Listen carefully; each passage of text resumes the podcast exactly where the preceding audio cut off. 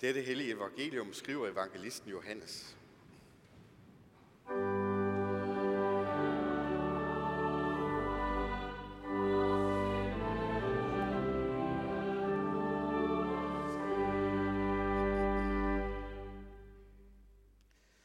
Mange jøder var kommet ud til Martha og Maria for at trøste dem i sorgen over deres bror. Da nu Maria hørte, undskyld, da nu Martha hørte, at Jesus var på vej, gik hun ud for at møde ham, men Maria blev siddende inde i huset. Martha sagde til Jesus, Herre, havde du været her, var min bror ikke død. Men selv nu ved jeg, at hvad du beder Gud om, vil Gud give dig. Jesus sagde til hende, din bror skal opstå. Martha sagde til ham, ja, jeg ved, at han skal opstå ved opstandelsen på den yderste dag.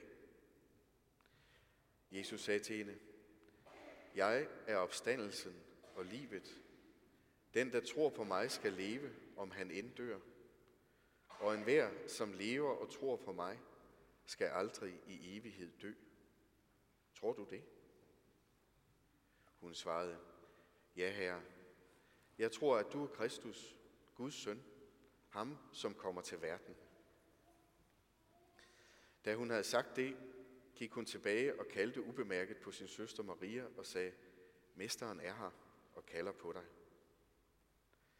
Da Maria hørte det, rejste hun sig straks op og gik ud til ham. Jesus var endnu ikke kommet ind i landsbyen, men var stadig der, hvor Martha havde mødt ham. Jøderne, som var inde i huset hos Maria for at trøste hende, så, at hun hurtigt rejste sig og ville ud. De fulgte efter hende, da de mente, at hun gik ud til graven for at græde der. Da nu Maria kom ud, hvor Jesus var, og så ham, faldt hun ned for hans fødder og sagde, Herre, havde du været her, var min bror ikke død. Da Jesus så hende græde, og så de jøder græde, som var fulgt med hende, blev han stærkt opbragt og kom i oprør og sagde, hvor har I lagt ham? Herre, kom og se, svarede de. Jesus brast i gråd. Da sagde jøderne, se, hvor han elskede ham. Men nogle af dem sagde, kunne han, som åbnede den blindes øjne, ikke også have gjort, at Lazarus ikke var død? Da blev Jesus atter stærkt opbragt, og han gik hen til graven. Det var en klippehule, og en sten var stillet for den. Jesus sagde, tag stenen væk. Martha, den døde søster, sagde til ham, Herre, han stinker allerede. Han ligger der jo på fjerde dag. Jesus sagde til hende, har jeg ikke sagt dig, at hvis du tror, skal du se Guds herlighed? Så tog de stenen væk. Jesus så op mod himlen og sagde, Fader, jeg takker dig, fordi du har hørt mig. Selv vidste jeg, at du altid hører mig, men det var for folkeskarens skyld, som står her, at jeg sagde det, for at de skal tro, at du har udsendt mig. Da han havde sagt det, råbte han med høj røst, Lazarus, kom herud. Og den døde kom ud med strimler af linned viklet om fødder og hænder, og med et klæde viklet rundt om ansigtet. Jesus sagde til dem, løs ham og lad ham gå. Mange af de jøder, som havde været hos Maria og set, hvad Jesus havde gjort, kom nu til tro på ham. Amen.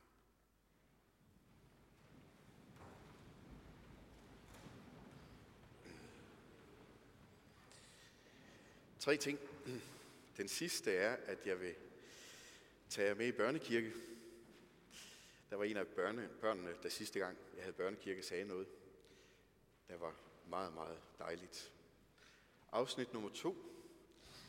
Det er et spørgsmål til jer og mig fra kirkefaderen Augustin. Det kommer vi til.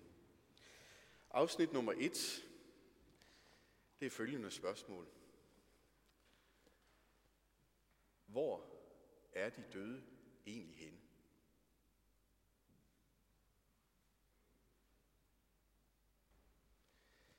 Langt de fleste af os har kære mennesker, som er døde. Lige før, der var de der. Men så lige pludselig, så er de der ikke længere. Kære mennesker, hvis liv vi har været en del af, og som er en del af os. Og så kommer døden pludselig og river det hele i stykker. Og så står vi der. Og de ligger der. Og når vi taler til dem, så plejer de at svare med et smil. Og nu, når vi taler til dem, kan de ikke høre og ikke svare. Når vi rakte vores hånd ud og ville noget med dem, så rakte de deres hænder ud tilbage, sagde goddag og gav os et knus.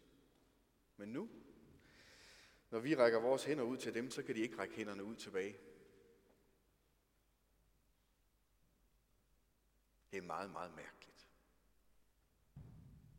Hvor i alverden er de henne?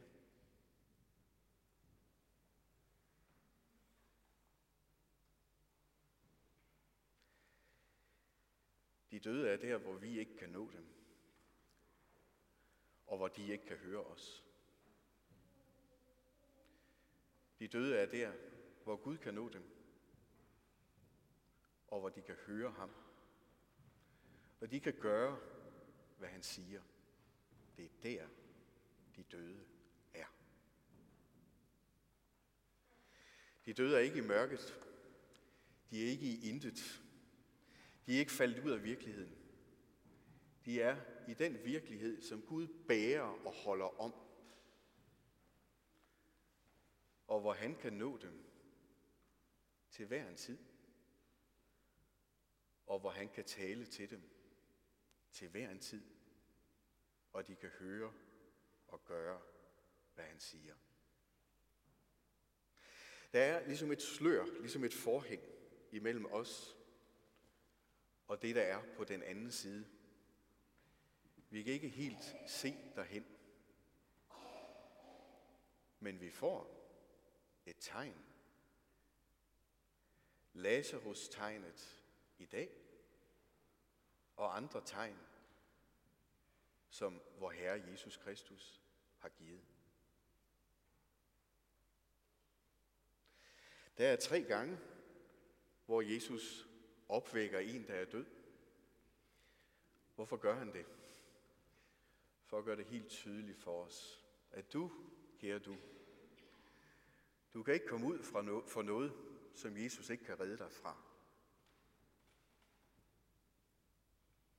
Der efter døden, hvad venter der der? Ja, der venter et mirakel. Det er det, han gerne vil lære os. Lad mig fortælle de tre historier ganske kort. Den første, det var en ganske ung pige, en lille pige. Hun lå for døden, så det ud til, at hendes far kom løbende hen til Jesus og sagde, vil du ikke godt komme hjem til mig, fordi min lille pige er så syg? Og det ville Jesus godt, så han gik med manden på vej hen imod huset, hvor de boede. Og da de nærmede sig huset, der kom der en løbende, og så sagde han, hun er død. Øh, I kan lige så godt sende Jesus hjem igen. Der er ikke mere at gøre her. Men Jesus gik videre. Da de kom hen til huset, var der nogen, der græd og jamrede. Og Jesus sagde, stop. Hun er ikke død. Hun sover kun. Så lå de af ham. For de kunne se, at hun var død. Og så sagde Jesus, vis mig, hvor hun ligger. Så førte de ham ind i rummet, hvor hun var. Og så tog han hendes hånd, og så sagde han, lille pige, jeg siger dig, stå op. Og så stod hun op. Hans hånd kunne nå hende og trak hende ud af døden. Den her lille person, det her barn, kontakten var ligesom slukket. Pling. Og hun var ikke mere. Lige før havde hun været. Og nu, nu kom Jesus. Den næste er en mand. En yngre mand. Jesus var ude at gå med sine disciple. De nærmede sig en landsby, og de kunne høre, at der var noget på færre der. Der kom et optog. Der var klagesange og gråd. Det var et begravelsesoptog, der blev ført ud. Der lå en ung mand på en borger. Døden havde så meget tag om ham, at menneskerne var nødt til at bære ham ud af menneskenes verden og lægge ham i en verden udenfor. For nu var han, skulle han fjernes fra dem. Det havde døden gjort. Så der kom et begravelsesoptog, og normalt når der kommer et begravelsesoptog, så går man pænt ind til siden og lader dem gå forbi. Og det gjorde Jesus ikke. Han gik ind foran og stansede dem. Og så lagde han sin hånd på borgen, hvor den døde lå. Og så sagde han, unge mand, stå op. Og så stod han op.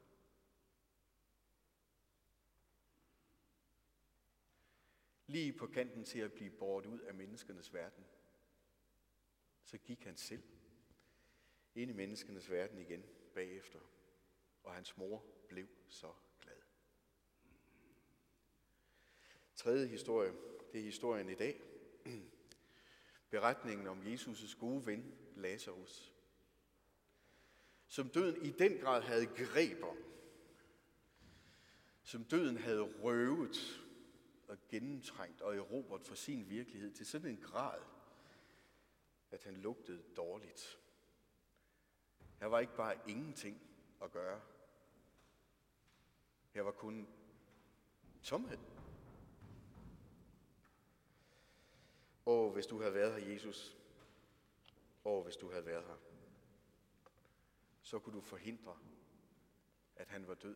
Hvorfor var du her dog ikke, Gud? Hvor var du henne?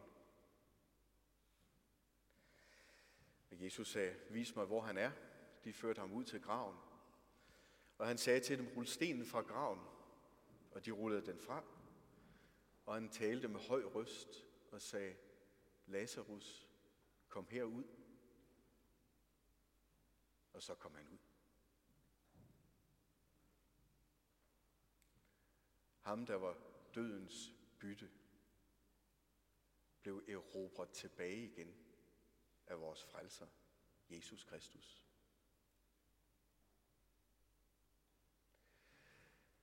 Der kan ikke ske noget i den her verden, som Jesus Kristus ikke kan redde dig fra. Der kan ske skrækkelige ting, og det gør der.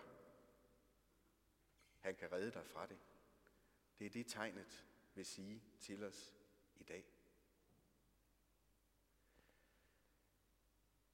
Hvor er de døde henne? Jo, de er der. Inden for Guds hørevide, inden for Guds rækkevidde, der er de. Der, hvor vores døde er, det er Guds regeringsområde. Det er ikke fjernt fra ham. Også den virkelighed tilhører ham. Alle vores kære døde, de er der inden for hans rækkevidde. Og vi selv? Ja. Hvis ikke Jesus kommer igen inden, så skal vi også være der, inden for hans rækkevidde. Ind til den dag, hvor han kommer. Og alle de døde, der er i gravene og i havet, hvor de end er, skal kaldes til live igen og vækkes op. Det er der, de døde er. Nu til spørgsmålet fra kirkefaderen Augustin. Kirkefaderen Augustin var ikke bange for at tale enormt vidunderligt og dejligt om alt det gode, Kristus har gjort. Det holdt han sig ikke tilbage med. Og så holdt han sig heller ikke tilbage med faktisk samtidig lige at ruske folk en lille smule. For eksempel så siger han i en prædiken til i dag, han siger, det er dog slående, som alle er bange for kroppens død, og som så få er bange for sjælens død. Jeg vil minde jer om, siger Augustin, at hvor Herre Jesus siger, at I skal ikke undre jer over, at jeg har magt over døden. Og den dag kommer, da alle de, der er i gravene, skal høre hans røst og gå ud af dem. De, der har gjort det gode for at opstå til liv, men de, der har gjort det onde for at opstå til dom. Den her tone hører med. Gud har alt muligt godt til os. En godhed og en glæde i fylde. Et liv, der aldrig hører op, og som er fyldt af lykke. Ja, det har han. Det har han. Så pas på det. Pas på det. Pas på jeres sjæle. Pas på jeres sjæles liv, lige så godt som I passer på jeres kropsliv. I plejer jeres krop og går i bad og ordner og bliver klippet osv. I spiser og I drikker af gode ting. I lader øjnene opleve en masse dejlige ting, lader ørerne høre en masse dejlige ting. Der er alt muligt skønt og godt og dejligt for kroppen, og hvor Gud dog under os det. Ja. Men lad jer nu ikke bedrage og tænke, at den her virkelighed, det er alt vi har. Så det eneste vi har at gøre, det er at grovæde den her virkelighed og få så meget til os som overhovedet muligt. For går jeg den vej, så bliver I fremmede for ham, der vil række jer det evige liv. Så bliver I viklet ind i forfængelighed og i grådighed, og så vandrygter I jeres sjæle. Plej jeres sjæle, som I plejer jeres krop. Giv jeres sjæle næring. Fyld jeres sjæle med Guds gode ord. Søg hans nærhed. Opsøg ham i sakramentet. Det er næring for jeres ånd. Lev et helligt liv. Arbejd med jer selv og udsæt jeres eget liv for Guds hellige formaninger. Bekæmp synden i jeres liv. Den synd, der vil have, at det hele bare ender med død. Vær god ved jeres sjæle. Giv dem noget at leve af. Lad dem opleve de kristnes fællesskab, så de bliver fyldt med glæde og forundring over alle de andre kære syndere, som Gud i sin godhed også har frelst og vil give et evigt liv. Plej jeres sjæle, så I følger vejen til himlen. Det var formaningen i dag fra Augustin. Nu her som tredje afsnit, der skifter jeg ligesom fuldstændigt emne, ser det ud til. I børnekirken her for nylig, der var der en skæg lille dreng. Det er der altid i børnekirken. Og der er også nogle søde små piger. Jeg var ved at tegne. Jeg skulle fortælle dem noget om kirken. Det er sådan, hvis jeg begynder at fortælle dem Bibels historie, de her, jeg har de store unger i børnekirke. Hvis jeg begynder at fortælle dem en Bibels historie, så er der altid nogen, der siger, den har vi hørt. Der er simpelthen mange fromme børn i den der børneklub, og jeg kan konstatere, at der godt nok er mange af jer, der, for, der læser i børnebibelen for dem. Det er godt, og det skal I bare blive ved med bestemt. Men det kan godt gøre livet lidt svært for sådan en børnekirkeholder. Så i stedet for at fortælle dem bibelhistorie, så fortæller jeg dem om kirken for tiden. Og så prøvede jeg at tegne. Se, unger, det her, det er den øverste del af kirken. Så fortsætter det ligesom ud til siden her. Her er den øverste del der. Og her, der er trapperne. Nej, du kan ikke se. Okay, jamen, så må du lige komme lidt tættere på. Ikke også? Øh, ja, der er trapperne. Ja, der er flere trapper, end jeg tegner her. Ja, det ved jeg godt. Det ved jeg godt. Der er mange flere trapper. Og så her, der står der sådan et bord. Hvad er det, der står her? Det er alderet. Ja, det er alderet. Det er alderet, siger de. Og hvad er der så her udenom, sagde jeg til dem. Der er sådan en, der er sådan et mærkeligt møbel, som man ikke ser andre steder. Ja, det ved vi godt, er der nogen, der siger. Det er den der, hvor vi knæler ned, når vi skal til nadver. Ja. Jeg synes, det ligner et smil, var der en, der sagde. Nemlig, kære venner, det ligner et smil. På det her tidspunkt, der gjorde børnekirken sådan her, blup, og øh, jeg kunne slet ikke ligesom følge mit øh, lille manuskript længere. Det ligner et smil. Det er da herligt, synes I ikke? Se, her kommer vores kære opstandende Herre, Jesus Kristus. Og her ved den ene halvdel af bordet, der knæler vi og deltager i det himmelske måltid og får hans evige læme og blod, som er udødelighedens lægemiddel. Og her på den anden side, der holder de fest i himlen. Bordet, det rækker helt ind. Det er et fuldkommen bord, der er rundt. Og her ved den anden side, det er ligesom, der går et slør her, så vi ikke helt kan se. Men der er de. Der er de. Alle vores kære døde. Alle de troende. Alle dem, Kristus har frelst. Der er de. Der er de. Og der, der holder de fest i himlen. Med god musik, og med sang, og med mad, og med lykke, og med glæde. De holder en kæmpe fest, ligesom et bryllup. Og vi er her, og vi må deltage. Vi sidder ligesom ved den ene ende af bordet. De sidder ved den anden. Og her sidder vi lige midt i Guds smil. Ja, vi gør. Se, det blev en dejlig børnekirke, og den skal I simpelthen have. Vi går herop, og så modtager vi Guds varme smil. Evigt liv. Du kan ikke komme ud for noget i dit liv, som Jesus ikke kan frelse dig for. Det har han vist ved de under, han har gjort. Lov og tak og evig ære være dig, vor Gud, Fader, Søn og Helligånd, du som var, er og bliver en sand treenig Gud, højlovet fra første begyndelse, nu og i al evighed. Amen.